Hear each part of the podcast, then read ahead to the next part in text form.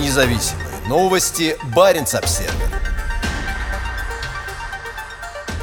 Самая длинная в мире атомная подлодка передана российскому флоту. Подводная лодка специального назначения «Белгород», носитель так называемых беспилотников судного дня «Посейдон», будет находиться в опытной эксплуатации на Северном флоте, а потом войдет в состав Тихоокеанского флота. В официальном пресс-релизе, опубликованном в пятницу строителем подлодок заводом «Севмаш», «Белгород» назван исследовательской подводной лодкой. На деле судно построено, чтобы служить носителем для одного из самых безумных видов оружия массового уничтожения в истории человечества – автономного атомного подводного беспилотника, способного на глубине доставлять ядерные заряды через Атлантику или Тихий океан. Главнокомандующий ВМФ России адмирал Николай Евменов заявил: «Сегодня для нас знаковый день, так как при создании корабля были применены передовые достижения науки и новейшие технологии строительства». Подводная лодка «Белгород» открывает для России новые возможности в проведении различных исследований, позволяет проводить разноплановые научные экспедиции и спасательные операции в самых отдаленных районах Мирового океана, подчеркнул адмирал. Помимо той научно-исследовательской работы, которую российский флот теперь сможет вести в Мировом океане, в пресс-релизе также подчеркивается, что подлодка может использоваться для поисково-спасательных операций на больших глубинах, поскольку является носителем автономных необитаемых подводных аппаратов. В пресс-релизе нет ни единого упоминания о том, что лодка может использоваться для беспилотников «Посейдон». Когда США приступили к разработке системы противоракетной обороны, Россия начала разрабатывать глубоководные средства реагирования. «Посейдон» представляет собой торпедообразный аппарат длиной 24 метра с расчетной дальностью 10 тысяч километров. Он способен передвигаться со скоростью 100 узлов на глубине до 1000 метров. Он питается от небольшого ядерного реактора и может быть вооружен мегатонным ядерным зарядом. Вероятно, подлодка сможет нести одновременно до 6 «Посейдонов». Она также служит базой для миниатюрного глубоководного атомного подводного аппарата вроде печально известного «Лошарика», привлекшего в июле 2019 года внимание всего мира, когда из-за пожара в аккумуляторном отсеке погибли все 14 находившихся на борту офицеров. Для создания «Белгорода» был использован корпус, изначально предназначавшийся для многоцелевой подводной лодки проекта 949А «Антей» «Оскар-2» в кодификации НАТО, одноклассника злополучной подводной лодки «Курск», затонувшей во время учений в Баренцевом море в августе 2000 года. Корпус был заложен еще в 1992 году, но только в 2012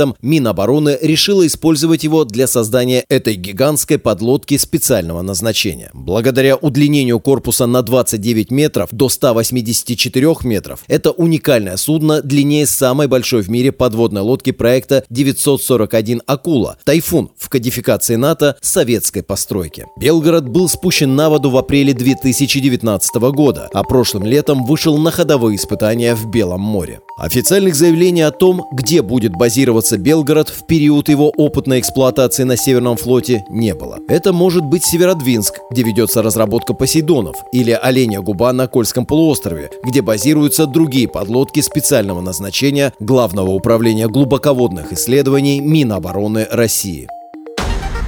Независимые новости. Баренц-Обсервер.